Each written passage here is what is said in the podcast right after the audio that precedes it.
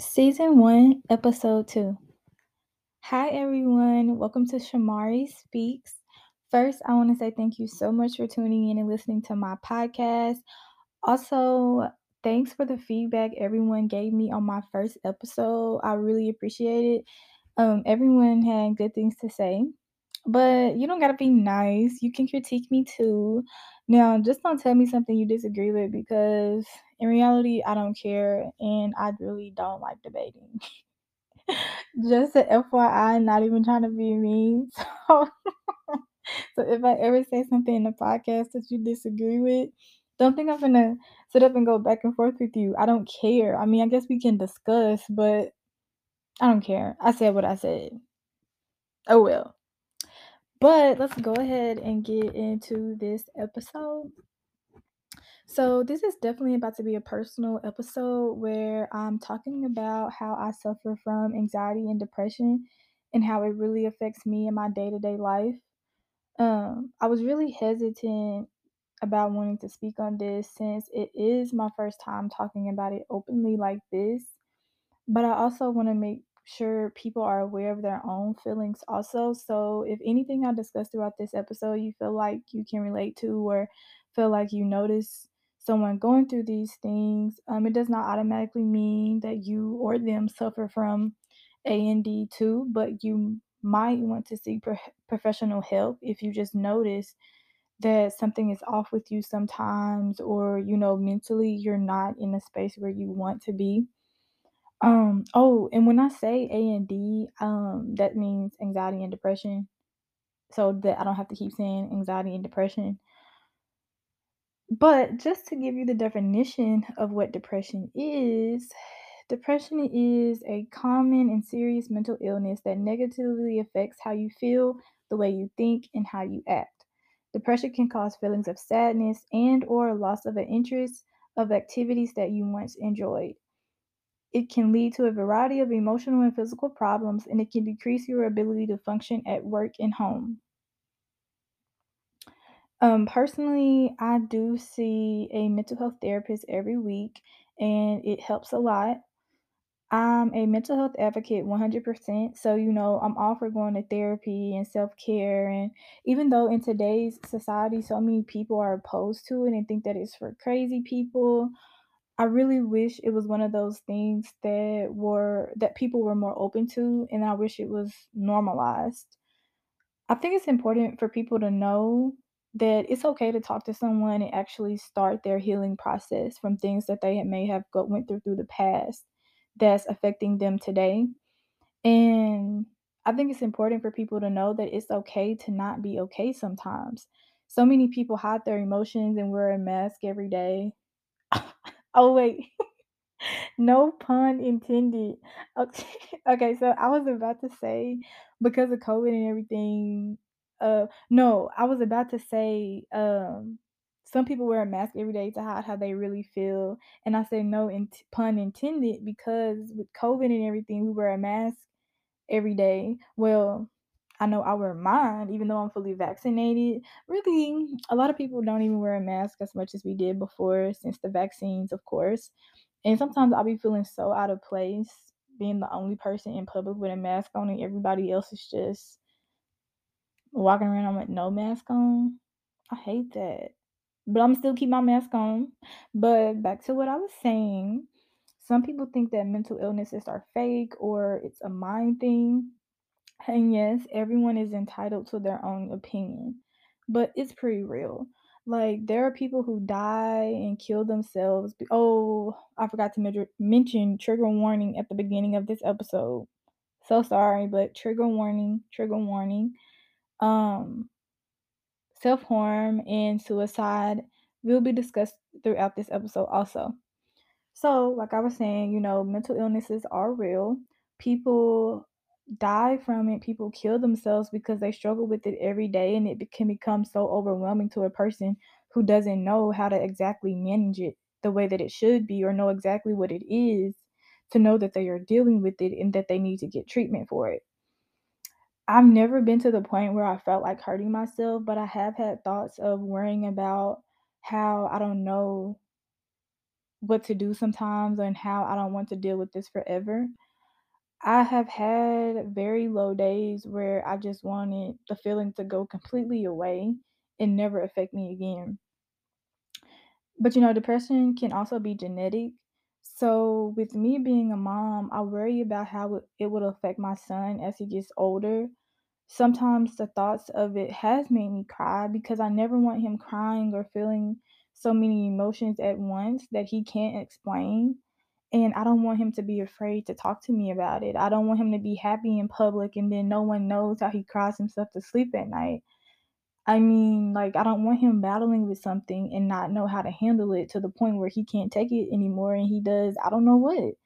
Because, you know, kids can be well, one of the reasons that in kids at younger ages experience depression really early is because kids can be very brutal and mean. Like, in elementary and middle school, those kids are the worst. So many kids have committed suicide due to being bullied, um, or, you know, not having friends at school or feeling like they don't fit in, or just things that kids say that are very mean. And when I say, like, kids, I mean, like, elementary age kids. I remember, um, a few weeks after I gave birth, I made a donation to this organization that a dad started when his, uh, 7 or 8-year-old committed suicide. And I remember thinking, "8? That's so young," and it's sad that those type of thoughts were able to enter a child's mind, and to them, that may seem like it was an easy way to deal with their emotions. And, um, now the dad travels and talks to different kids about bullying and suicide and to prevent it from happening to them and prevent other parents from having that happen to their child as well. I don't remember the name of the organization though, because I did wanna donate again, but I the paper is somewhere in my car, I'll find it. But yeah, I don't remember what it was, but I know it was it really made me sad to know because like, I had just gave birth to him. I think that was, like, mm, he was maybe 6 weeks old. Yeah, so I definitely made a donation because I was just like, if that was my child even though I was a new mom, I was like, you know, if that happened to my child, I would wanna make awareness too. So it was a really good thing that he was, um, doing. And I never just wanna be in a situation where I'm saying, "I didn't know my son was going through something," or, "He didn't tell me he was okay, so I didn't know" uh, well, tell me that he wasn't okay, so I didn't know he wasn't okay. And now that I know about depression and I had it at a younger age too, I feel like, but I didn't know what it was I have that knowledge on it, and I know how to pay attention to the signs in my son, and to make sure I always check on him mentally as he gets older. I mean, of course, I'm not just gonna ask my seven-year-old, "Is he depressed or anything?" But I wanna make sure I'm engaged in his life, you know, actually so interest in conversations with him and ask how school is going, ask if he made new friends, and let him know that it's important to be nice and be kind because you never know what other kids may be feeling or going through at home. Um I believe talking to your friends and family members is okay but talking to a professional who can really get your mental health where you need and want it to be is always better. And I say that because you don't wanna get to the point where you're draining your family and friends all the time or just to the point where you only talk to them when you're not okay, and they don't know what it's like to know you when you are in a good place. I feel like that can kinda push someone away. And sometimes I feel like I push my friends away when I'm not okay and starting to feel depressed, but it's never intentionally that I'm pushing them away. When I do start to feel depressed, since I've had it for so long, I know what signs to start looking for, um, in myself. For example, it can be me not eating as much, skipping meals, not being productive, only wanting to lay in bed, having no energy or motivation to do absolutely anything, sleeping longer, sleeping a lot in general. And sometimes there are things that happen that triggers it for me, but other times I really don't know what's wrong and it just happens out of the blue and I hate it so much. Uh, hate is a very strong word. I don't really use the word hate lightly, but I do know with A and the P A and I said A and the P. A with A and D, I strongly dislike it. Um, it annoys me, so I feel like it annoys other people too. So I tend to sort of isolate myself and like I won't text back or answer the phone or just really give myself the well, I don't text back. I won't really answer the phone. I really won't want to be bothered. I just really want to make sure I give myself the time to rejuvenate and get myself in a better mood. Um, but you know, with depression, it isn't something that anyone can turn on and off though. So it comes and goes as it pleases. And for me now, instead of just allowing it to really affect my daily life and my responsibilities, I know how to manage it way more. Like the laying in bed all day is great for when I'm really exhausted. I now know how to manage manage it to where when I'm depressed, I push myself to get up and do the things that I don't really feel like doing. And I notice that pushing myself to do the things I don't feel like doing always allows the the depression to not really get the best of me and it's not really affecting my mind with the negative overwhelming thoughts and the anxiety as much as it did in the past. Um hence as to why I'm picking up so many new things. Like I started the podcast, looking into starting um well to start doing real estate. I'm looking at other business ideas too while going still going to college full time and having a baby, basically picking up new tasks so I can stay busy and not really give my depression the time to sneak up on me. I will say honestly though, it is overwhelming. It still does get overwhelming, not with the mental aspect of course, but just with having so much to do and like um trying to do everything in a timely manner. Oh Lord, see the thought of it is just making me tired. It's just That I feel like that's what helps me, and I do know when you do so many different things at once, you're gonna have to find that work-life balance. So I feel like once I'm completely done with college oh my god, see, I said completely done. I do graduate next December, but I am going to grad school right after undergrad. So for being technical, I have about Mm, still 4 more years of college left. 3 to 4 more years of college left.